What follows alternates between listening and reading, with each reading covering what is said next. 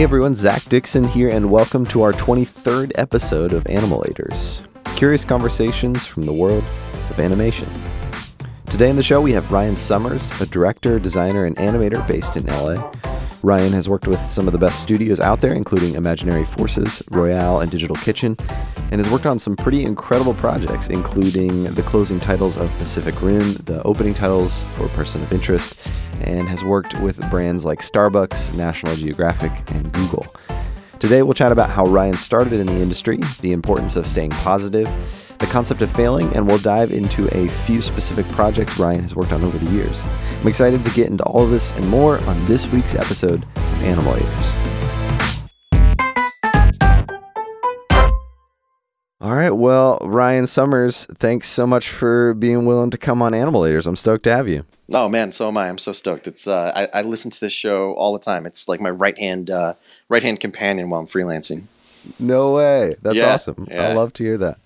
Well, dude, you you've had such an in- incredible career so far, and and it seems I'm excited to see where you go and get into your time at at Imaginary Forces um, and what you're up to now in freelance. Um, but I understand that you started not in animation, um, but you started out to become a, a chemical engineer. Uh, so, if you wouldn't mind, how how did you get from chemical engineer to um, killer animator, director, designer? Uh, it's crazy. I it, it's funny, man, because like when, when I look back at it, all, all all the signs pointed to me doing this. But when like when I was in high school, it, it was the furthest thing from from anyone's mind. I, am you know I'm a kid of the '80s, so my whole life was you know like there's probably three or four tenets in my life, and it's like comic books, movies, cartoons, and video games. You know, like everybody. But like I feel like we are the first generation that that's all we did.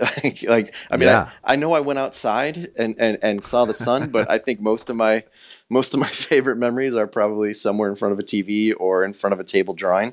Um, so, it, like in hindsight, it makes total sense. But man, like when I was in high school, I'm from south side of Chicago, and and when I was going to school, it wasn't even like an option.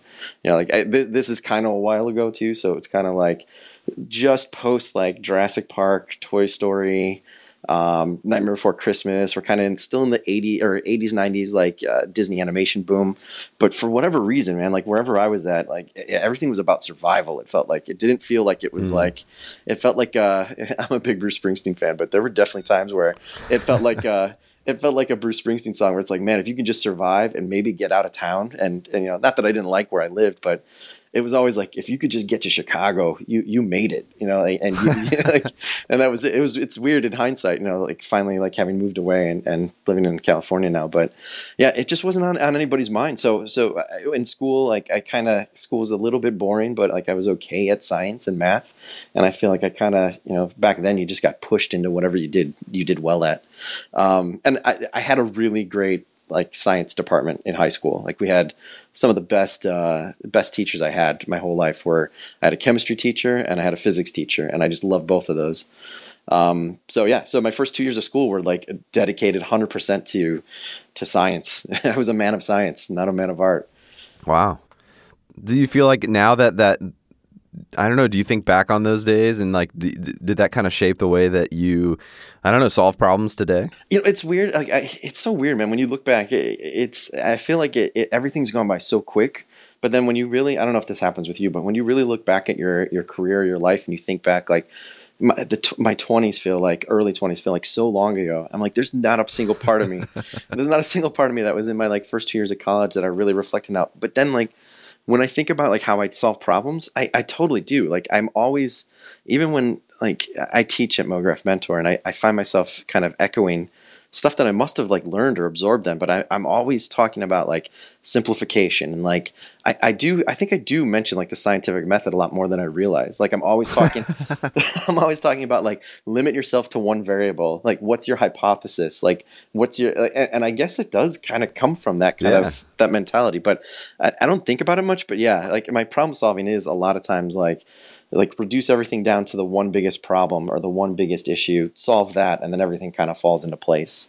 So yeah, maybe it, maybe it does actually come back into play. I like that. That's a great process. Very simple too. I feel like it's hard to boil it down to something like that. But oh yeah, I mean, it, it, I know we'll get into it more, I'm sure, but I feel like eh, eh, half of our job is problem solving and the other half of our job is like psychological and so little of it hmm. day to day really is the you know the stuff we spend all the time building up to like so little of it is really like can i draw really well or do i understand after effects like when you really get to it like the squishy like the stuff in between the black and white like so much of our job is that like do you know how to talk to someone and figure out what their problem is better than they know it and then a lot of it's like how do i stay super stoked about what I'm doing, even if it's not something that I thought I'd be interested in.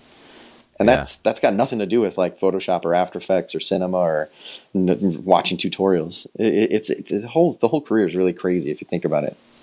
Oh yeah, and, it, and it's just an amalgamation of so like a ridiculous amount of skill sets that you have to figure out somehow. Yeah, yeah. It, it can be yeah, it's very intimidating. I feel like it can be, but yeah, I, maybe the saving grace is that you don't even realize that when you start, right? Like when you yeah. start, you can just double down on like, man, I got to learn all this stuff. Cool. And then every day you're just kind of like incrementally ticking one thing off that list.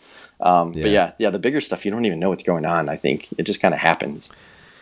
So you're sitting there with, you know, your couple years towards becoming uh, a chemical engineer. How did that transition? Did you transition then to art school? Was there like a moment where you're like, you know, this isn't for me?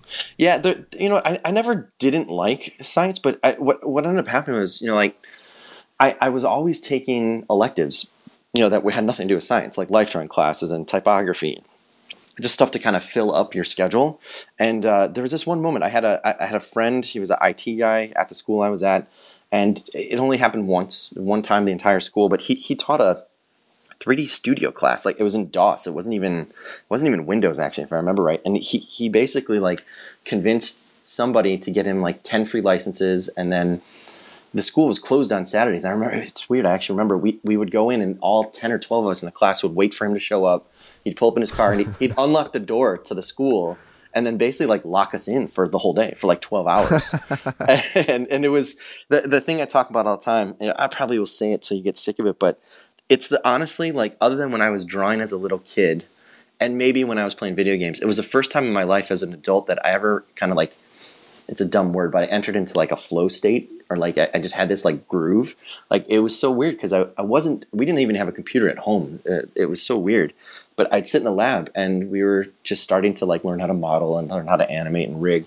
It's the first time in my life that I ever had a moment where it's like it was nine o'clock in the morning and what felt like 20 minutes, it was nine o'clock at night. Like it just snapped. and like, and I, am sure we've all had that, that kind of experience, but it, it, I remember just, it was addictive. Like I remember like, I think my second or third week in the semester, I was like, something's changed in my life. I, I was, I just could not wait for that Saturday morning where it was like, I just get past everything because I didn't, because I didn't have a computer at home. I would just sit and think and imagine and like, all right, cool. I got 12 hours to get in. I want to rig this character and I want to, I want to test it. And then next week I want to start mm-hmm. animating.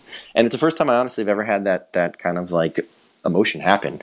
And it, it, it, took maybe like four or five weeks. And then it was like, man, I want to have to break the news to my family that I'm not, I'm not, some, something's changed. Something is different. I'm, I'm going to have to change my plans. Um, but yeah, it definitely was like very, very specific around that, that time. Yeah, how was your how did your family react to that? It was um it was challenging. It was uh really? Uh, yeah, yeah. I mean, I, the thing is like my parents are super supportive. They're awesome. My parents are actually really young. Um, but I think it was just kind of a shock. It was almost like like to go from knowing that you have everything kind of planned out and it's smooth sailing, and you know, like I was never dissatisfied with my career, but then for to just have this one moment where it's like, hey, um, I'm getting ready to transfer to the other school that I need to go to to finish up my four years, and I'm not doing that, and I think I want to go to a school in the city, and I think it's gonna be for art it kind of came you know, like there were just all those questions like wait what's going on? Why is this happening? Like wait are you going to be poor for the rest of your life? Like what you know like do we we thought we were going to be able to have you move out in the next two years. Does this mean that um, you're going to be living in the basement the rest of the time? Um, but i mean it was an exciting time like i said because it was kind of like we were right on the cusp of like computer animation being a thing you know like yeah. and, and like I, I think this is like I, I, it's awesome. I get to date myself. It was um, pre 2000 pre 2001 when i was in in college So it was Okay. kind of like you know, like Jurassic Park had come out, and, and Toy Story was a thing.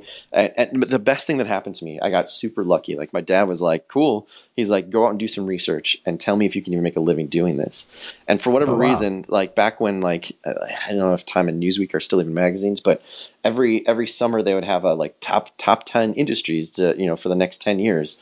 And I was able to like come back like two days later. I was like, "Hey, look, this magazine says computer animation is number one hottest industry, and this one says it's number two. So I, like Yeah. I somehow had this like just wicked timing of being like, "Yeah, let, let's do it. Let's figure out if we can, you know, make it happen." So yeah, I, I pre- pretty quickly convinced him, and they, you know, like my dad's one of the biggest movie lovers I've probably ever met. So he was, I think, secretly he was kind of stoked. Like it was Yeah. in the back of his mind, he's like, "Oh, this would be cool. Maybe my kid will be a director one day." Um, so yeah, it definitely definitely some discomfort at the beginning because it was a wild change, but uh, into Did it. you have like big plans, big aspirations at that point, or were you just like, man, I, I know I love you know messing around with this stuff. Maybe I can make a living, or were you like, I want to I want to direct features, or Man, I- like, like, did you have a master plan? my I, I- it was hard to have a master plan back then because like I, I was super stoked when I got to the school. It was really cool. It was it was kind of diving in the deep end because you're you're jumping in with a bunch of other people who've been doing it for two years, you know. And I had never you know like I said like barely touched a computer, but super excited.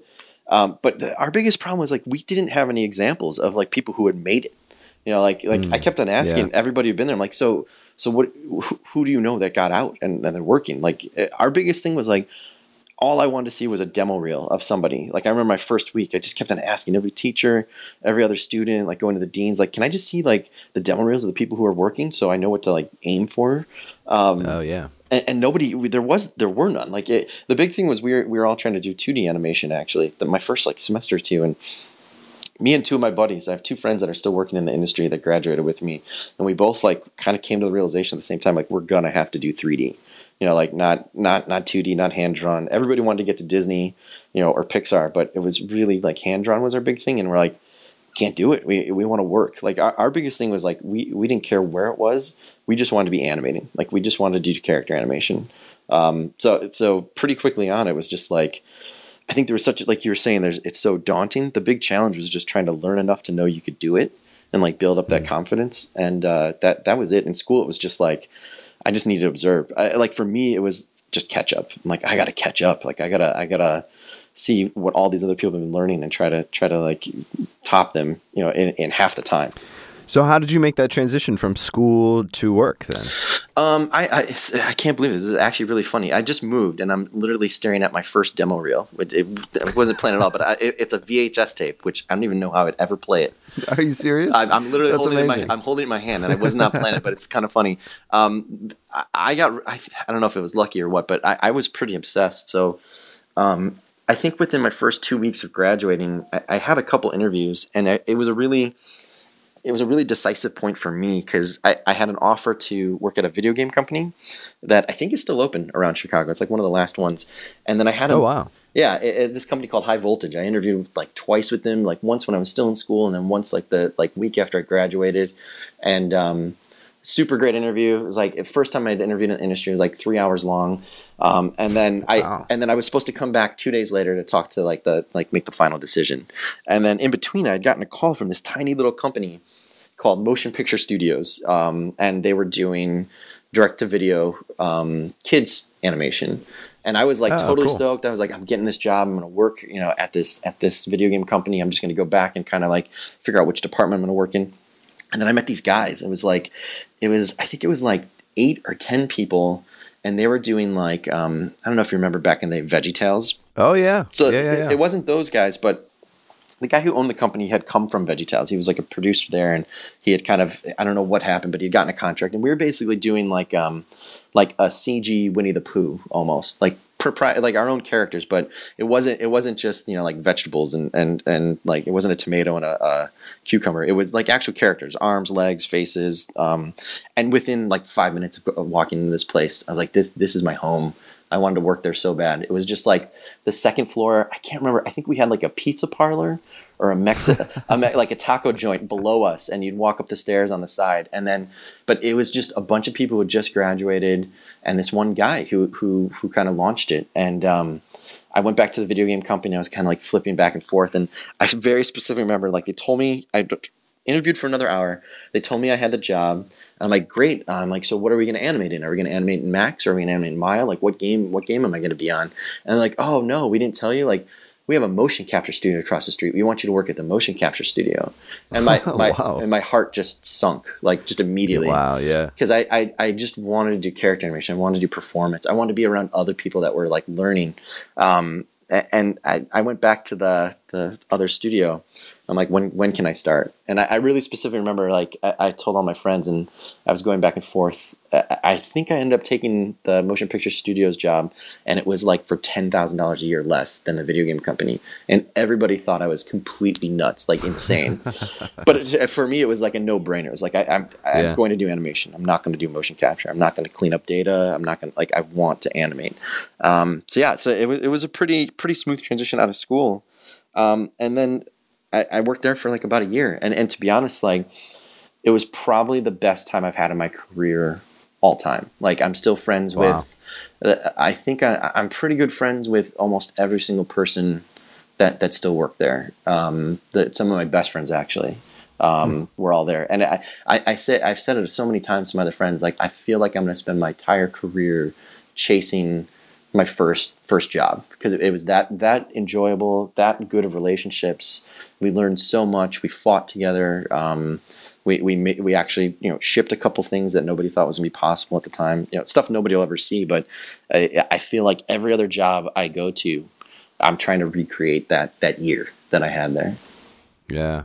Does is that entirely like people based? Like what makes that that environment? Like what are the key elements to that? For me, yeah, it, it- it definitely was people based. Like we just had this right mix of, uh, of people at the right time in their careers, the right amount of struggle, um, just the right amount of autonomy um, to get our jobs done um, with with uh, just enough direction. You know, like it wasn't just like go and make something and have fun, um, but we definitely it, it was it was a struggle. You know, like we we were constantly you know dealing with hardware issues software issues um, we we were working one week and our, our air conditioning popped and we were all working like you know it was like 95 degrees in the in the uh, the office and like one by one each person's power power backup kind of like would would turn off um, you know like eh, of course like the week of deadline it was like it was just this perfect kind of momentum of like just the people, the the challenge, um, and then the fact that we actually completed something. You know, like despite everything, nobody thought we'd be able to.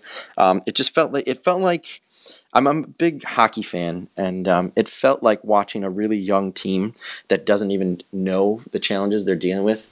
Um, when you see a when you see a young hockey team and you see them playing, and it just looks like they're having fun. And from the outside, the whole world is like it's impossible that that you should be able to be doing this right now with how young you are and how inexperienced. But it, it there's just something about that that team or that group or that personality um, being able to succeed in adversity without even realizing how big the the, the struggle is. Um, that, that was addicting for me. I really really loved it.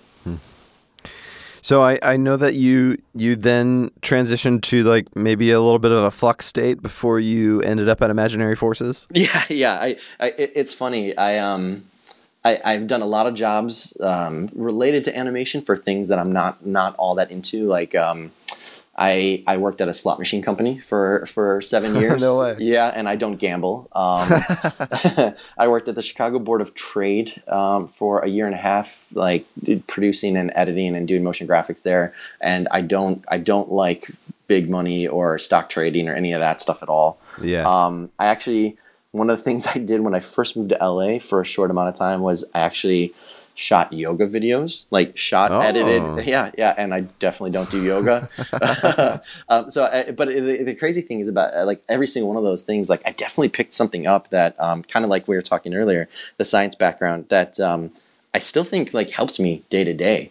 Um, When I was working at the slot machine company, we um, we actually hired a lot of animators from Disney. When Disney used to have a Florida studio, a 2D studio, um, it was right at the end and they had shut it down. And I, I knew a couple people online and I was able to get, um, I think, four or five people from from either either Disney or a couple other studios when like 2D was kind of imploding, um, and, and, I ended up learning from them so much for like two or three years. Got to just watch them work, help them transition from you know like these guys were literally still drawing on paper and then scanning, you know, and helping them transition to Flash or to After Effects. Um, there's this great just like exchange of knowledge. You know, like when I would help them yeah. learn the technical, I'd, I'd sit and watch them work, or like I had a guy um, during lunch every single day he would sit and come and teach me flash after he had spent a year learning it so i just had this wow. like this like I, I, I, as weird as it was I felt like I was like Keanu Reeves in uh, like Neo in the Matrix, like every getting your knowledge injection uh, injections. Yeah, like every two or three three months, I felt like I'd get a new just like download from someone else, and I, I started getting really addicted to to learning and like surrounding myself with with people way better than me and not being intimidated, but just being like, wow, this is if I can find anything a little little drop that I can offer them, you know, when they yeah. need it, like the amount that I get back is so huge. Um, so yeah, so like mm. I learned I learned cleanup from a guy who worked on Tiny Toons. I learned um, some amazing character stuff from a guy who worked with Don Bluth. He worked on like Anastasia and Titan AE. Um, so just just great lessons, you know, in a situation that you know like otherwise I probably would have been pretty bummed that I was making slot machines. Wow, that's so cool though that you you were able to kind of get that that kind of Disney like perspective too from from some people who who had worked in that. Do you feel like that influences your? I mean, I guess you just said that you did, like you learned a lot, and I'm sure it does influence your work today. Oh yeah, definitely. I mean, even like literally up till like right now, like uh, for for my uh, animalators, I decided um, that I really wanted to get back into 2D, like hand drawn stuff, and I actually. Yeah. I'm, I actually have a handbook from my buddy um, his name's Mike Feeney. He worked at at uh, the studio in Chicago that did Tiny Toons and Animaniacs and a bunch of the cool old like WB um, refresh of Looney Tunes. And I've still yeah. still got his animate. I'm looking at it right now. He still has his his Animation One Bible from the studio uh, that I still I still open it up when I'm when I'm doing a walk cycle and I just can't figure out like especially when I'm doing hand drawn I can't figure out what I'm missing. Like I I always go back to his notes. That's awesome. Yeah, or that, that uh, we've got a bunch of copies of the Richard Williams mm-hmm. uh, animation survival handbook. Is it similar to that? Oh yeah, yeah. That thing. Yeah. Have you have you seen the um, the iPad the the um, the ebook version of it? I have. I haven't downloaded it yet, though. Is it like worth it to do, even if you've got a physical copy? Dude, I, I would. I would honestly say throw away the physical copy and or give it, give it, give it to a, uh, somebody who's just starting out with animation because not it's the whole book, but then yeah. um, you know, seeing this stuff like being able to flip it. I mean, the number one thing that'd be amazing is if you could actually get the frames and you could flip yeah. them through your fingers and actually you know feel the movement.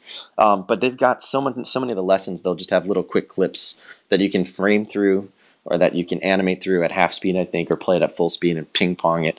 Um, it, it's I think it's invaluable. I, it, it's amazing. Yeah. Like I, I, was thinking about stuff to talk about last week, and that's one of the things that um, blows me away. Like I, I think we have so many more amazing young animators now just because of technology.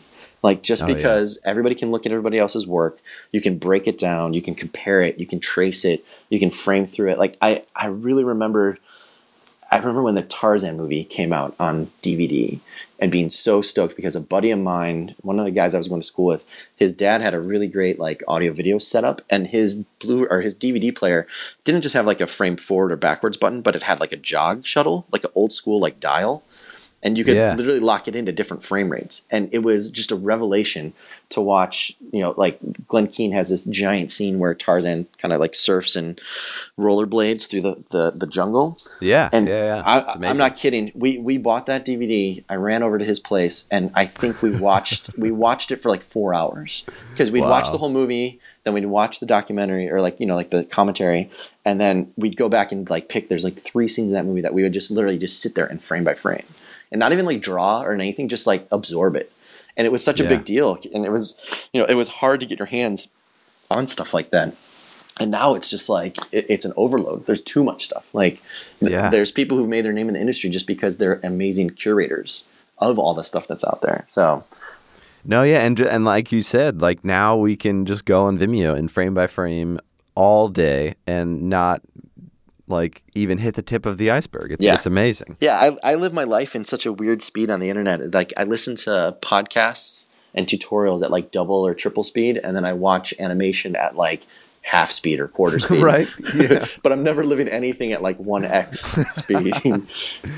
So how how did you make that transition and and get um, land kind of a full time gig at Imaginary Forces? Well, I, for me, man, there there are like three places in my life that I, I've always wanted to work at, and thankfully, I've kind of worked at all of them in some form. Maybe not in the exact form I wanted to, but I've always wanted to work at Blur. I've always wanted to work at Disney, and Imaginary Forces was always at the top of my list. You know, from Wow. because uh, uh, movies and, and cartoons and video games are always like the three and comic books were the three or four big things.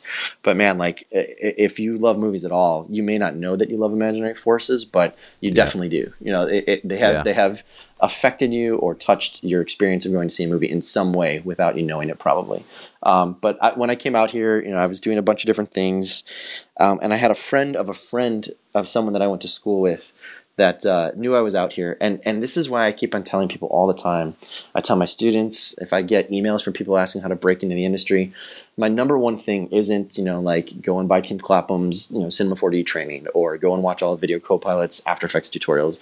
My number one thing is network, like network, like it, it it doesn't matter, like like you could be amazing and you don't have the connections to get where you want to or you could be just starting out and maybe have a ton of talent that's raw but you don't know how to get your work in front of people and like we were just saying there's so much stuff out there how do you get your stuff to the people that will make the decision to give you give you a break and um, just I, I got lucky i had a friend of a friend they knew that I was doing a lot of After Effects work kind of on the side and wasn't really stoked with what I was working on. And the thing out here is you have to be, I think anywhere, you have to be in the place, you have to have the work to prove you can do it, but you need to be able to know the people. And I just happen to know somebody. Imaginary Forces was super slammed on a ton of work. Um, they asked me if I could come in, and I came in and I worked on like this very small project. It was like a tiny project for um, one of the art directors there. It was like his. He had five or six projects going on at the same time, and, and this art director, his name's Brian Mah. He uh, he actually has his own studio now called Alma Mater. Um, he was so busy that I I never actually met him physically. I came in. Are you serious? yeah, I literally like I came in super stoked, starry eyed. I thought it was back when we were still in the Hollywood studio, um, and I got introduced, and I never actually even met any other artists. Imaginary Forces at the time, Imaginary Forces at the time had two buildings separated by a courtyard, um, and we had like a bunch of artists on the second floor of the main building and then we had another thing we had the imaginary forest which was actually like on the other side of the, the courtyard like behind these trees and i literally like for my first two weeks got basically shook hands with the, the coordinator met my producer and got walked upstairs like outside of imaginary forces and I, I spent like two weeks i think in the imaginary forest in a room by myself and I was animating. I can't remember what it was. It was I think it was a pitch for a, he- a hefty commercial where they wanted it all like um, like eight bit pixel stuff. Um, Yeah. And I happened to I happened to just have like one one small little like eight bit animation on my really really awful demo reel. Um, and that was the hook where uh, an art director's like, okay, cool, I need this look. This guy's done something like it before. Um, and I got like a phone call and two emails with like, here's the pitch book, here's the um, the RFP. I need you to animate this. Can you get it done? So like for two weeks I did it, and I just kept on coming back um, on on those kind of like. Um, almost like emergency room like like oh sh- we have a 911 job who can we get you know and, and it was like that i honestly did that for like six months for six months i worked in the forest. I actually got put in the kitchen um, because there were no room for new computers so they actually put me on a, on a desk in the kitchen. Um, i worked in i think the human resources person's office but for i think like the first six months uh, if had these really big pods like groups of, of artists and they're they were kind of like based around the different art directors. Um, so there was one room filled with like vinyl toys with this one art director grant and he had his kind of crew of freelancers. There's another room um, and and I was just like mesmerized, man. Like I, I was just so stoked. But like for the first six months, I never even I never even like talked or met or hung out with another artist. It was crazy. um, but it was it was super fun, man. Like just to be in that building, to be in that room. Like I, I remember being so stoked. Like I, I ended up taking like a picture every day of um, all the different like frames of, of boards or, or material that they had and like i remember walking in and i got sat down i think like fairly early on and i was working directly under, underneath um, it was kyle cooper's frames for mimic they had, they had framed these really beautiful like um, pieces of stuff that they had like physically made that they shot Um, and Oh, then, wow. Yeah, and then after that, I was like, oh man, I got to find out what other what other stuff they have here. Like, I, I imagine it'd be like the same thing like if you worked at ILM for the first time, and you're just like, oh, I got to take a picture of this X-wing, and there's Han Solo and Carbonite, but kind of like Yeah. kind of like the movie type um, opening credits nerd version of that. So yeah, it Yeah. was it was like going through a museum at the time. It was awesome. I, I, want to keep going on, on imaginary forces, but I, I, I do want to jump back and talk a little bit about, about networking. You, you kind of Mm-hmm. mentioned that and, and how important that is, and I, I completely agree. Um, but man, I, I, like you said, I think that can be super challenging, especially. Um, you know, I think a lot of us creative types can be, you know, a bit introverted. It can be a bit daunting and, and, and uncomfortable, especially when um, maybe you lack confidence in your abilities or, or maybe think like ah not yet. Like i'm, I'm not good enough yet. Um, i don't know. Could you maybe talk about that and talk about maybe uh, overcoming some of those own fears yourself? Oh yeah, maybe it sounds like hyperbole to say it, but I honestly feel like one of the main reasons I'm I'm where I'm at in my career is because of Twitter. Um, it sounds silly to say it, but like I didn't know anybody in the industry at all when I was in Chicago. One of the main Yeah. reasons why I left um, Chicago was that it just didn't feel like there was an industry. Um, like I, I, I've since been become friends with Nick Campbell, uh, Greyscale Gorilla, but Yeah. but when I when I was in Chicago, right before I left, I, I actually went to one of the meetups that him and um, some of the the Greyscale Gorilla guys were trying to start up, and it, it was kind of like the bellwether that I needed to leave because I was super stoked. I'd found I didn't even know about the site. I'd found out about it from someone else, and they were they were having it in a school that was right down the street from where I was working. I'm stoked. I'm like, oh man, I'm finally gonna meet some people doing motion graphics. Like this is gonna be awesome. And I walked in, and there were like five people and that was it.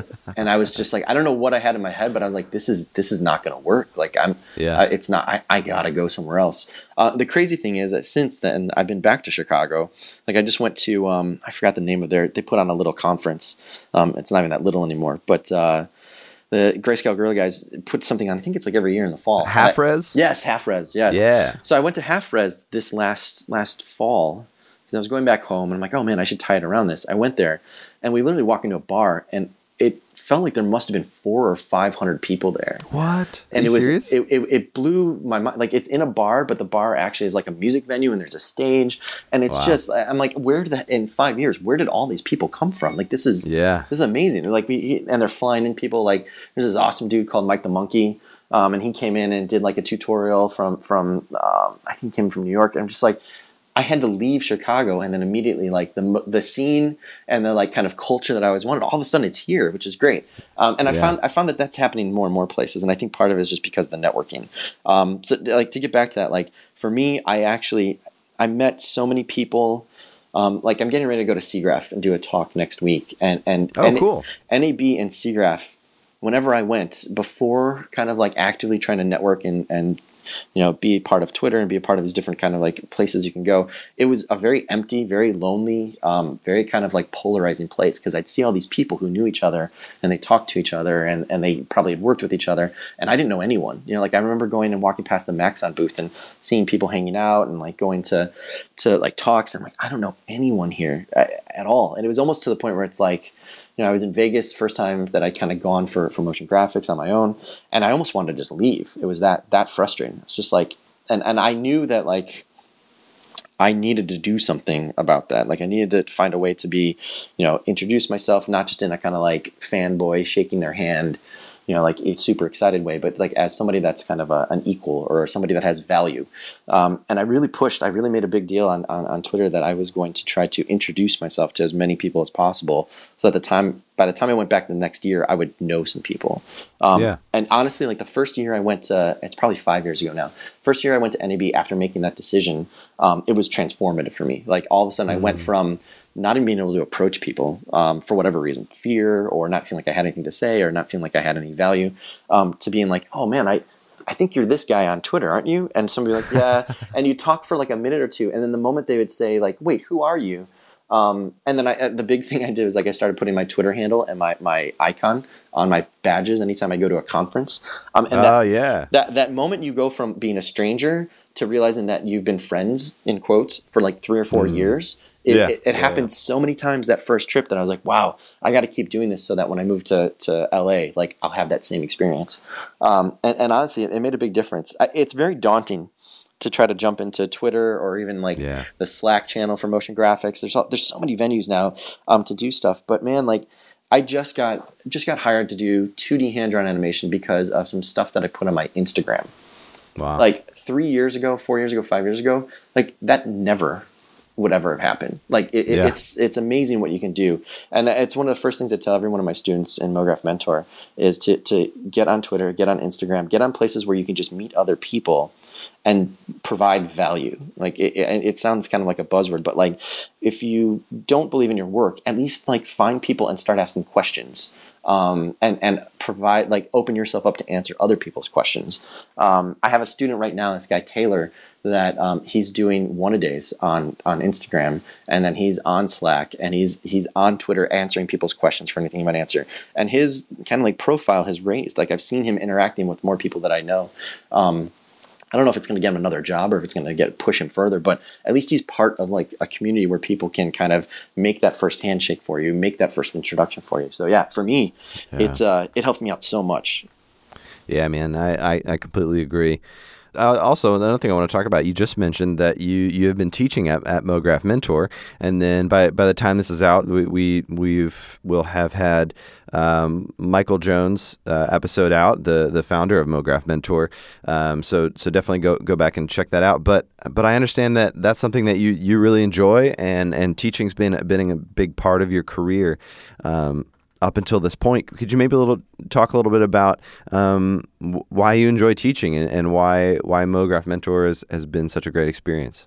Yeah, uh, MoGraph Mentor. That's another example of you know networking. Like I, I saw this guy posting um, right about the time I was getting ready to go to freelance, posting all these great blog posts, just short little, quick little bite-sized things um, about you know like tools for for freelance, you know, or the you know top Yeah. three mistakes that a freelancer makes in their first year. Um, and I eventually I, I reached out to the guy, and uh, I didn't know at the time that he was actually either started MoGraph Mentor or was getting ready to start it, um, and built a pretty cool you know relationship and. Uh, started teaching. It was great. Um, but it, teaching has actually been something I've been doing pretty much almost my entire career. Um, I think like even after my first year of uh, working, like graduating, I went back to school, and one of my best, one of my mentors, one of the great experiences I've ever had in my life, this guy Patrick Welch was my storyboarding teacher, a character design teacher. Um, he was also teaching portfolio, and I just happened to be in town. I stopped by, and I literally walk up to his desk, and I can't even see his face because he's got like 25 students worth of portfolios um, and he's just literally, literally and figuratively buried underneath it. And I'm like, man, I'm like, I'll help you, I'll help you go through all these if you want. I'm like, I just, you know, you know I graduated, I just got a job. Like, I kind of feel like I, I know, you know, what it takes to get a job, at least in Chicago. Um, and for like the next 18 months, every Saturday, I'd go for four hours with Patrick, and we would just help people go through their portfolios, give them assignments, evaluate their stuff, help them put their books together, and then help them practice kind of like their pitch, you know, when they when they get ready to start interviewing. And um, I really enjoyed it. It was really great. It it, it, it, helped me too because it helped me really realize like the importance of um, managing your reputation and managing your perception. You know, like it's one thing to do a bunch of work; it's another thing to present it in a way that you know gets your message across. So it, it definitely helped me. But I just found I really liked, you know, being able to take anything that I might have learned and find a way to give it back to somebody else. So I did that for like a year and a half, and then eventually I ended up teaching at Columbia, doing uh, teaching animation for a couple years, and then Oh uh, wow! yeah, and then I took a in I was doing that in Chicago, and then I took a break when I moved out here to kind of focus on just kind of re relearning a lot of stuff here. And then it kind of came back. Like I think it's almost been two years now since we've been doing MoGraph Mentor. Very cool. So your time at, at Imaginary Forces, um, you've, you've gotten to work on on quite a few things, so, quite a few really cool things. Um, Pacific Rim titles, Person of Interest titles, some stuff for Elder Scrolls Online. But uh, one thing that I, I happened to come across on on your website when I was kind of prepping uh, to do this episode, um, you did some work with Imaginary Forces for uh, I think there's a show called Helix, and, and in, in your little bio it says like ask me about uh, ask me about this one. So here I am asking you about this one. yeah, um, I- I- yeah. It was a great. It ended up being a pretty cool title. The show was pretty fun, um, but it's it. I guess the lesson behind it is it's one of those great, great things where you have to learn like where ambition and reality kind of uh, merge together, and where where to kind of rein in ambition sometimes, um, and Yeah. where where not to. Um, Yeah, so um, at Imaginary Forces, you know, I came in and I was just a guy that knew After Effects, and uh, I, I, just kind of kept on getting called back for, like I was saying, for kind of emergency jobs. And I had spent six or seven years doing 3D Studio Max and doing 3D. Like I knew character rigging, I've done a ton of animation, I've done full kind of like cinematics, you know, with Max, but I no one in LA was using it, so I never even like touted the fact that I knew 3D. And behind the scenes, I was kind of trying to learn cinema at the time, like the I was talking about Nick Campbell. Like there's a little bit more awareness of cinema. There's people doing tutorials. The the industry's kind of kind of coalescing around it. So I'm in the background. You know, when I go home, trying to learn it as fast as I can. Um, and there were a couple gigs where I was able to do some cinema stuff, and eventually at Imaginary Forces, I kind of got my my name at Imaginary Forces kind of got known as being kind of like a a problem solver. You know, like if there's something yeah. wrong, there's something wrong on the on the render farm. You know, like eventually somehow it would get make my make its way to me and I'd fix it. Or if there was an animator on another um, art director's job that something wasn't working in cinema, you know, I'd take some time and I'd go and help them, you know, figure it out or, or troubleshoot it. Um, so eventually. I was able to kind of like get put in the position that I could direct a couple of things, and most of the time it was because besides the the troubleshooting, and the problem solving, I was also kind of a little bit like the resident nerd at Imaginary Forces. Um, nice. um, for for some reason, you know, like Imaginary Forces is an amazing place to be. Like like the the level of design knowledge across the board from the art directors there is is unparalleled. Like I, I honestly yeah. think that like there's probably two or three other shops in the world that have the history and the experience and the knowledge uh, of just design in general. Yeah. Um, and th- that shows in their work. You know, like they're, they're not technically flashy. They're not character animation driven. Um, I wouldn't say that they look or feel like anything like Buck or Gentleman Scholar's work or you no, know, yeah. you know, like, but they they definitely are incredibly filmic and incredibly design backed. Um, and I recognized early on that that might be a chance for me to kind of like find a way to get more trust was be technical and be kind of nerdy.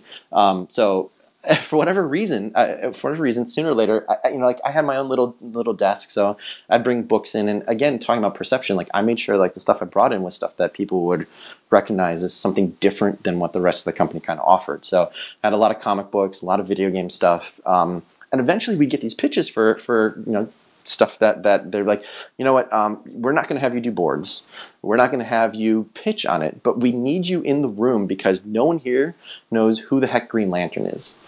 Can you just? and, and, it was amazing. Like I, don't, it was so so much fun because I would go in and I would watch, you know, like people like Karin Fong pitch, or I would watch yeah. the owners go in, you know, like Peter and Chip, talk to um, Netflix or talk to wow. Hulu, and I would just sit back and literally just soak it in, and then occasionally be like, oh yeah, and then you know Ryan here he knows a lot about uh, you know Green Lantern. Ryan, tell him a little bit about Green Lantern. And it was almost like it was just like the nerd card, and I was happy to do it. You know. Yeah. But eventually, there were some jobs where you know, like, when you're at a big shop like that, or any shop, you know, jobs come in and budgets don't make sense, or turnarounds don't make sense, or you know, like everyone's busy. Um, but occasionally there'd be jobs that would come in that would be really cool, um, but it just wouldn't fit for anybody. And again, eventually, somehow they'd kind of make their way to my desk, and I would literally like I felt like they were these opportunities were in the hallway running away from me, and I would have, like metaphorically have to be running chasing after them, like hey, hey, like don't leave the door yet, please. Like there's someone here yeah. who can do this. Um, so I would end up getting jobs like this, and Helix was one of them. It was um, the guy who did Battlestar Galactica, um, Ronald D. Moore, was helping pitch the show with two X Files creators. Um, wow and it was basically um, do you remember the john carpenter movie the thing uh, yeah yeah. So it was basically like kind of like that. Like it's a bunch of scientists in a base in um, so, somewhere where you know somewhere it's super cold and freezing and it kind of just goes at that. Um, and i was super stoked about it. So um, i was able to kind of like pitch an idea or put together a pitch walk into the room and uh, before anybody comes in i'm literally like in the writer's room right? Like the nerve center of yeah. th- this team, and the show hasn't come out yet. I don't know anything about it, but every every every wall is literally whiteboard, floor to floor to ceiling, and each each you know four walls is one of the seasons, like season one, season two, season three, and I'm reading it as fast as I can to see if I can get some kind of advantage when I'm talking to these guys. Yeah, and I I, the, I see like the kind of like plot line and the the kind of big like uh, cliffhanger for season one, and I decide I'm going to throw my pitch away. Literally like i have my pitch book and i throw my pitch book away and i pitch them this idea based on this cliffhanger. I'm like look um, what if every single one of our episodes had a totally different title sequence? Totally different title sequence. And i it's amazing. It's i can literally imagine in my head. I'm in the room with my ep and with the, the showrunner and i see the showrunner it's almost like a, a 50-50 scale like a teeter-totter. Like i'm seeing the showrunner get more and more excited in his Yeah. face, and I, Yeah. I'm seeing the same amount of excitement, but the opposite direction of fear and dread on my EP side. Like, like every time I'm like, I'm just going to try to get this guy as excited as I can in the pitch, and he's stoked. He gets on the Yeah. phone and he calls other people, and as he walks away, my producer's like, "What did you just do?" um, so it, it ended up being really cool. So basically, the idea was that um, we took the word helix and we were going to do a typographic study of the word helix through all the various forms of communication across the history of man. Because the show had this tweak at the end, this little thing that there was a reveal. And I won't say it unless anybody watches the show, but the reveal basically it, it, it made you realize that there was more- Spoilers coming. Yes, yeah. It made you realize that there was more to the show than what they were planning at, and that every season was going to have a different kind of theme. And you didn't know that until the end of the first yeah. episode. So the idea Okay. was that we were going to have this kind of like breadcrumb trail from the title sequence. Then when you'd watch it, you'd have no idea like why is the word helix carved in bone, or why is the word helix on little like old timey steampunk um, typewriter keys, you know, and all this stuff. And I and like we pitched on the spot, and we leave the guy's super stoked. He's like, great. He's like, the budget's like something ridiculous. Like, it's not even enough to do one of them. Um, and my EP's like, all right, good luck, buddy. Now you have to do it. No. so, so yeah, so it was, it was a crazy experience. So we actually, it was super fun because we got to do, I love doing these like little guerrilla operations where you do a lot of stuff that normally you couldn't if you had the big infrastructure around you. Like at a big shop like that, there's you know you have to be aware of things like overhead. You have to be aware of Yeah. day rates for people. So I was like, well, what if I take all the like we had an intern that was really great at at cinematography. He was a great photographer, and I'd seen his stuff on on I think like Flickr. I was like, and there's another guy here that that's just like a PA, but I know he's a good editor. And I was like, Yeah. what if I take give me one designer. So me and the designer will design all the frames. I'm like, and then let's get these other two guys that come at basically no cost. Um, and we we actually shot. It was a 12 episode season, I think, and I think we actually completed 10 of them under budget and on time. And then Wow. we and then we got the phone call from the guys at the show. And the thing you don't realize about TV shows from the outside is that you have to deal with so many entities. Like you deal with Yeah. you deal with the showrunner, and then you have to deal with the show creator if they're separate. So those two were separate people. Thankfully, both those people were on our side. Um, but then you also have to deal with the company, the production company that put up all the money. Um, so for us, that was actually, if I remember correctly, Sony. So Sony actually was making the show for this show creator from from Battlestar Galactica, but with these X Files guys making it. So we already have run up the ladder three people, and thankfully we're already in production. We're doing this as fast as we can for like no money, um, and everybody likes it. And then all of a sudden we start seeing ads for Helix. This is two weeks before the show comes on air, and there's all these crazy ads, but they look nothing like our opening titles. And a week before, yeah, a week before the show, a week before the show goes on air, we have ten. We're going to work on the last two. You know, coming on the weekend on our own time to just do it because we believe in it. We want it to look awesome. Yeah. And we get the call like Friday before the show is going to air, like the week before, that they're like, "Hey, um, Syfy, the channel that's actually paying for all the advertising that the show is going to be on, cannot stand the idea and is scared to death of it. Um, so we need to get on the phone." So we actually got on the phone. We got on the phone with everybody involved: the X Files guys, Battlestar Galactica guy, the the Sony guys, and we're like, "Here's the reason why we think it's going to be amazing. We think it's going to create buzz. We think it's going to be like like like it's going to be an element like Lost, where people are going to get online and they're going to talk about all these like, why is this here and what does this mean? and everybody's stoked about it, right? And then Syfy's like, no, they just literally shut it down. They're just like, no. And I totally understand why, because they were totally scared that it would turn off a viewer because it was for their viewers, for the people watching, it'd be, it wouldn't fit the, hmm. the user profile they have. Which I, Yeah. As frustrated as I am, I get it. But that's the problem Yeah. with like it's so hard. So essentially, this thing that you see now, we animated, I think, in like three days, me and another animator. And the only thing, and, and it's the most typical, like it, it's fine, it's in line with their branding, but it, it's Yeah. it's really a tech slam, right? Like, and the Yeah. only thing that I was able to get them to let us do was that there's that single little drip of oil at the end. Like they, it wasn't in the plan. I'm like, I just animated or had the animator, I can't who did it, and then we're just like, we fought for that, and they finally like, okay, Wow. that's our concession. We'll give you. You can have your drip of oil, but this is it. So yeah, it's just like it's that moment where it's like as ambitious and cool of an idea as it was, really honestly, like that was probably not the job to be that ambitious on. Yeah. No, is I mean, is that something that you carry with you now into every project? That, Oh, yeah. That concept of ambitions versus reality, because it's so easy, right? To, Yeah. To dream up these crazy, awesome things. Um, yeah, but they might not be doable or right for the job, or and that's a hard thing to balance. yeah, I totally agree. Like that's the um that's the hardest thing. Is like I feel like I don't know about you, but I don't know how many jobs. I think part of the job, at least for us, is trying to reconcile the fact that what you see in your head when you get the request or when you get the idea or someone you know gives you the assignment on your desk, what you see in your head. Our job is to get as close as you can to that without jeopardizing the budget, without jeopardizing the relationship, um, without jeopardizing the schedule. Um, and I don't know about you, but I very rarely do those two things ever feel like they really line up. And part of part of your your job as a, as an animator or as you grow and become an art director, or creative director, is like reconciling that and like picking yeah. picking the job that you're gonna fight for that initial idea and put the time in or put the effort in or fight for the right people or whatever you need.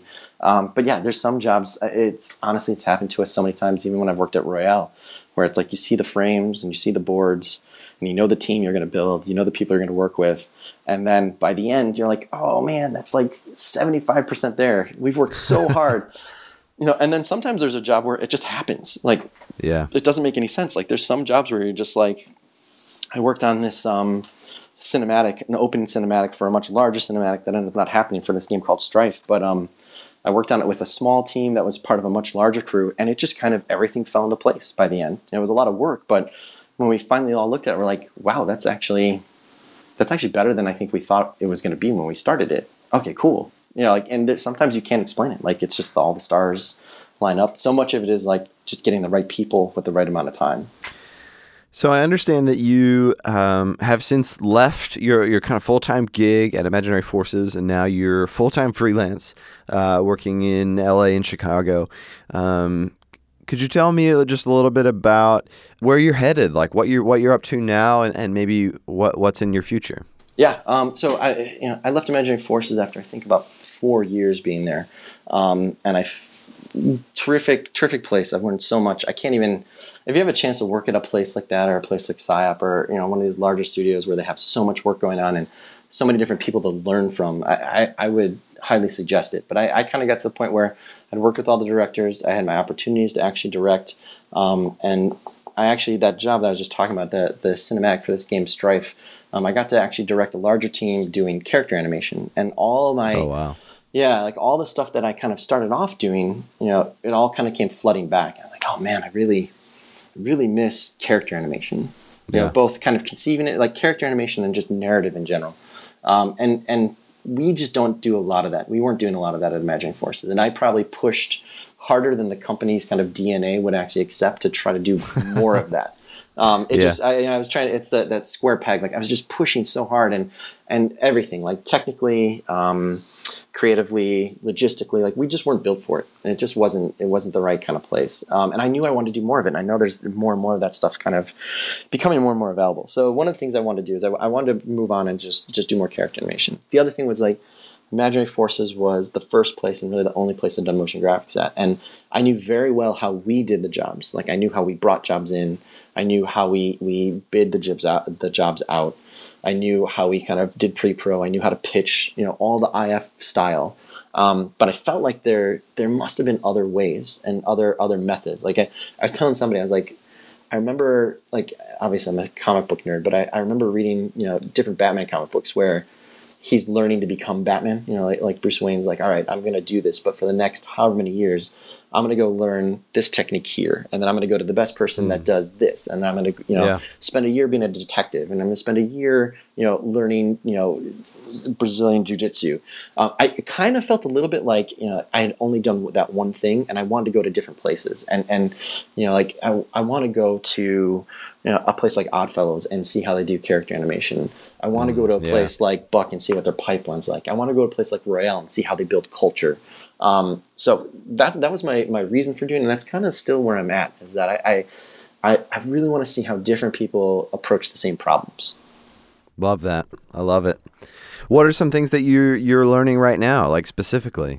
Oh, for for me, man, I it's that that's the thing I love about this job is that it's it's the number one thing is that it's always about learning. And, and I, I remember I had a really good lesson when I was working back at that slot machine company because I was working with amazing animators.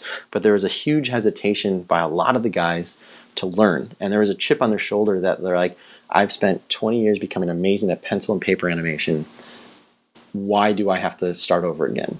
and, and and I saw a lot of those guys hit that wall and fail. Um, you know, personally, like I, I was in a leadership position. I actually had to let go of someone who was one of the most amazing animators I ever left because he's like, I'm not Wow. gonna, I'm not gonna draw on a computer. Like he was just adamant about it, and he, it, you know, he just was like, I'd rather walk away and essentially fade off into the sunset than than move forward, and that frightened me. And and it it, Yeah. it was a lesson that I, I learned really early on that like I, I'm never going to do that. Like if it, if it means I have to basically hit the reset button every three or four years, I'm not only going to not be afraid of it, I'm going to embrace it. Um, so for me, I, I feel like I'm every I feel like every six months, like something new comes up that I'm trying to do. For me right now, I really want to get back to doing 2D animation, character animation. Um, I've spent a lot of time. I've been very lucky the, the last six months to do a lot of After Effects character work, um, and because of that, I'm kind of bumping up into the bumping up into the, the limitations. I think of what After Effects is built for. Um, Yeah. with, with with us that specific of a task, and um, I'm looking at other things. Like I'm, I've been spending the last month really doubling down on um, a program called Anime Studio Pro. Um, Yeah. which I dig. It's really cool, man. Like if you do character work, it's definitely it's got its rough edges, but um, I I actually was in Ireland last this, about this time last year, and uh, I happened to be in the same town as this studio called Cartoon Saloon.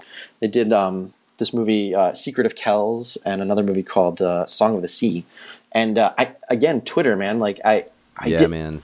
I'd forgotten I'd forgotten that I follow them and they follow me, and I, I was just looking at Twitter. I was like, oh man, Kilkenny. I think I think Cartoon Saloon's either here or Dublin. And then I looked on, on Twitter and I'm like, oh, I'm gonna DM them, and I forgot that I could, and I just literally like DM their Twitter and I'm like, hey, I'm in town tomorrow. Um, could, could I stop by and introduce myself? Wow. And like ten minutes later, one of their their like social media persons like, yeah, we'd love to have you come by. And I was just like, okay, I'll, I'll ride this out. Let's see what I can do. And then I showed up the next day and was staying there for like an hour and a half and got to meet, you know, like pretty much everybody except for Tomm Moore. Hung out with their director of their next feature, which is going to be amazing. It's called The Breadwinner, and I can't, I cannot wait for it to come out. Um, Yeah, man. they're just amazing studio and, and one of the crazy things was they're working on a, a show for netflix called Puffin Rock and i was like oh cool. Are you guys using toon boom? Are you using harmony? Like what are you and they're like oh we're using this thing called anime studio pro. And like half of my time that i spent there was with like their lead animator just Wow. learning their like seeing what their pipeline was like and seeing how they use the tools. And like they work directly with the company so they they are constantly like updating the, the um, program for them. Um, and i just kind of fell in love with it. And the crazy thing was like the next week was SIGGRAPH last year so I introduced myself to the guys who make it, and they're like, "Oh yeah, no, we know these guys." And I got a, you know, like another tour of like these are the new things that we're we're planning on. Like you should, you know, like Wow. and and then, but but like the whole thing, like that networking thing is like giving something back. You know, like the whole idea is like it's not just taking, it's giving back. Um, and like I know it's a phrase, but like um, like giving value. You know, so immediately I was like, "Oh, cool!" I'm like, you know, I use a lot of After Effects, and they started asking me questions immediately, like, "Oh, so if you've done character stuff in animation or uh, character animation in After Effects." What what what are like your top three pain points? And we just sat there for like a half an hour at the SIGGRAPH booth, just being like, oh, you know, like I'm really frustrated that you know, like we only have one kind of control null. And he's like, oh, well, let me show you our bones. And what would you want? It was this great conversation that's still going now. Um, but yeah, Anime Studio Pro is really fun. They just added frame by frame tools in the newest version, um, so you can kind of do frame by frame. But if you do like hinged puppet style stuff in After Effects, um, rigging and using bones. Um, there's so many features that you either have to you know get three or four scripts from aescripts or do a lot of legwork to make work. Uh, it just works in a, in uh, Anime Studio. It's really really cool. I'm super stoked.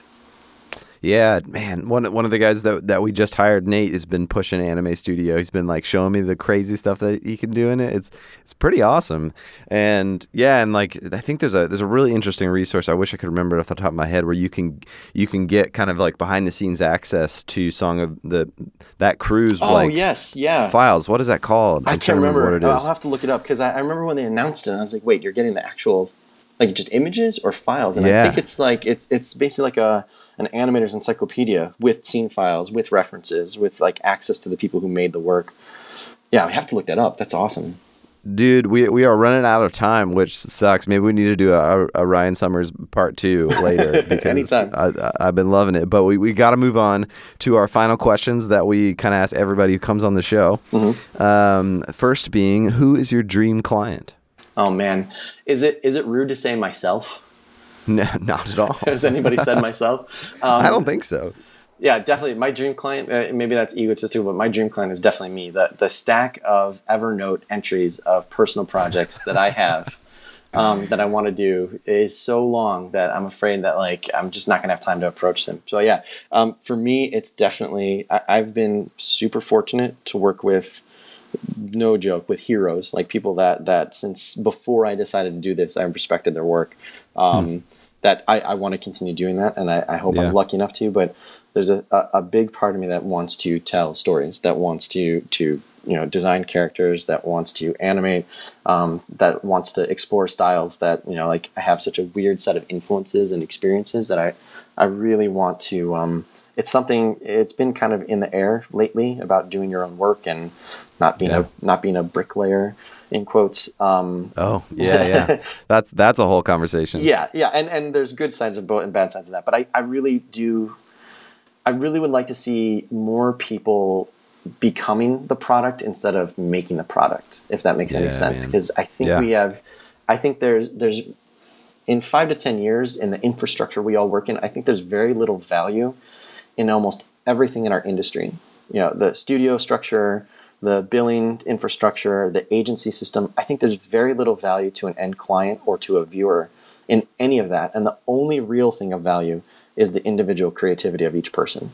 Um, hmm. I really think that that that uh, over the next that. five to ten years that that will be the the key thing. And you see it now. I see it in animation. I see so many animators, whether it's those guys that worked at Disney that that kind of walked away, or people that are working right now um, that leave Pixar, that leave Sony, that leave DreamWorks, um, and they start their own things. And and all of that stuff exists. The ability to create the audience, the ability to manufacture or distribute, the ability to sell and bill um, the ability to continually engage that audience um, in a way that's different than um, oh i have to buy a can of coke like you have an audience that could potentially be rooting for you um, all that stuff exists and even you know as short as five years ago that infrastructure was not there um, yeah. and but the one thing that is consistent is we still all know how to tell stories. We still all know how to create characters people believe in.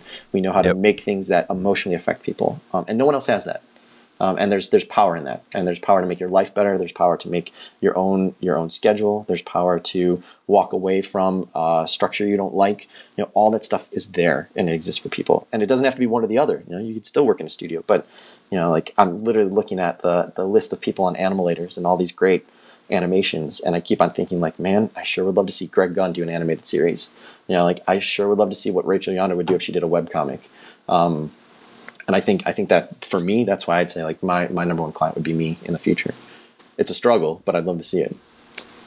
Man, you used to see me over here. I'm like double fist pumping, like, dude. I, I I couldn't agree more. And that's like you just described my dream, like personally, mm-hmm. like that. That's where I want to go, and and I'm excited to see what what comes out of that for you um, I'm excited to see what you make, and and I think and I and, that's the future right there that I hope for. So I mm-hmm. love that. I love that so much. All right. I, I wish we could jam on that for a while, but uh, for favorite animated film. Next question. um, can can I give you more than one? Yeah, yeah, go. Okay, go, so number one movie all time, animated live action everywhere, anywhere, Iron Giant. Always hands down, will always be the best movie. No one will ever top it. um, be- best film ever no question. Yeah. Um, but I, I, was thinking about this before too. Um, best Pixar movie or 3D animated movie? Ratatouille. Ooh. You don't, I don't hear that choice very no, often. No, no. It, it, I mean, the thing about that is like if you're an artist who's ever struggled, and you don't watch that movie and don't feel like, oh man, they made this movie for me. You know, like that that that movie is made for artists who have fought for whatever they've they believe in. They're fought to become an artist, mm. or fought to even wake yeah. up in the morning and say I'm an artist. It's also a movie that like literally builds to one shot I've never seen another film like it. Literally builds all to the moment that the the critic takes that first bite of Ratatouille. Like everything builds that. That, that and that shot is one of the most amazing shots. That kind of like yeah. Hitchcockian kind of like yeah, Zali. dolly zoom. But it's yeah. not. It's not used for fear or apprehension or paranoia nope. or terror. It's used for wonder. It's used for like amazing, and the whole film builds towards that. Um, it also has a background story that will never be told because this was going to be the first movie that Pixar made outside of Disney because they were negotiating and they decided they were going to leave. And it's a story about a rat whose hero his reputation has been tarnished and manipulated by a giant corporation.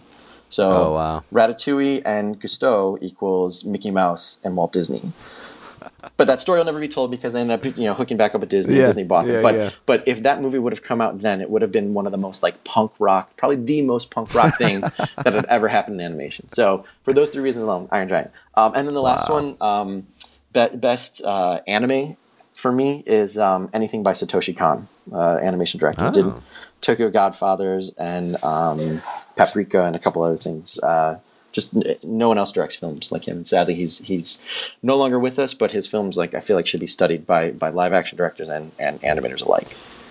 All right, next question. What do the people you love think that you do for a living? do, you have, do you have any good stories on that one? Yeah, I think my parents, like I, I think I said earlier, my parents are super young and they're they're pretty pretty on top of everything. My, my parents and Yeah. my brother totally get it, but uh, I have extended family that I, I don't really I talk to that much. But I remember when I told one of them that I was going to school for art, the only thing that they could conceive was that I was an interior designer. So outside of my parents and my brother, I think a lot of my extended family think I pick wallpaper and put put uh, sofas and couches in in the right place for some reason. Like they just couldn't fathom that you could you know be an artist and uh, make a living. So yeah, I guess they I guess that's what they thought I did. That's great. All right, last question. What animal did you choose for your animalator and why? I picked an orangutan um, because I don't know, man. Like one of it's a weird thing, but I, I have to get away from the computer sometimes. So anytime I can like get a day off or like a Saturday, I end up going. We have a, a really great zoo here in LA that most people don't know about. Um, but when I was trying to pick my animal, I went through like my thousands of photos from just going on trips, um, and I realized that I have all these great pictures of orangutans, and um, I went back right before I started animating. I literally spent the whole day at the LA Zoo watching. There's like four or five of them, and man, they're the most most unique. Like like every one of the, the these orangutans at the LA Zoo has a totally different face, totally different personality, um, and they're so weird. They're such a weird animal. Like when you sit, if you if you go to a zoo, I challenge anybody to go to a zoo. Like stay at like one thing for like a half an hour. Like don't just look and be like, oh, I don't see the lion. Okay, I'm leaving. Or like, oh, I saw the elephant. Cool. Like if you just stay somewhere, like just force. And I know it's hard if you have kids, but like if you go somewhere, just stay and force yourself to be in one place for 30 minutes. And the amount of like gems that you will get as an animator, mm. as a designer, like like even simple stuff like the shapes that you'll see. Like uh, in my animation, there's a male orangutan, and the shapes that this guy's face makes when he rolls over or when he stands up, and you see the like extension and the compression, and then when it kind of squishes back together, he has these giant like kind of flappy cheek things that only like the dominant male orangutan has. Man, it's it's crazy. It, it, you get so much inspiration. You're just like, I, if you don't want to animate that that animal after you see it, like you're not an animator. It's amazing. Well, Ryan, thank you so much for being so generous with your time. I I feel so energized and inspired right now, so I, I seriously appreciate it. Thanks No for coming problem. on the show. Thank you, man. I really appreciate it. It's awesome. Animalators is part of the Gradient Podcast Network and created in collaboration between Identity Visuals and Gradient. To learn more about the work we're doing at Identity Visuals, check out identityvisuals.com or follow us on Twitter at Identity Visuals. And don't forget to go check out the brand new, just launched website from Gradient, gradient.is. You can also find them on Facebook or follow them on Twitter at gradient.is. That's gradient, D O T I S. And you can follow us on Twitter at Animalators. Animalators.com is another great website you should check out because there you can see Ryan's Animalator and all the other incredible Animalators from previous guests who have been on our podcast. To find out more about Ryan, head to his website, ryansummers.net, or you can check him out on Twitter at, at Oddernod. The theme music to the show was written and produced by Cody Fry. Check out more of his work at codyfry.com. And don't forget, you can subscribe to this podcast on iTunes, or you can listen to us on SoundCloud, Stitcher, Overcast, Google Play, YouTube, really anywhere you listen to your podcasts. And if you're into this podcast, we'd love for you to leave a review or drop us a note. We always love getting your feedback, and when you leave us a review on iTunes, it helps other animators find this podcast too. Well, that'll do it for this week's episode. Thank you guys so much for listening. I can't wait to be back in a couple weeks for another episode of Animalators. Curious conversations from the world of animation.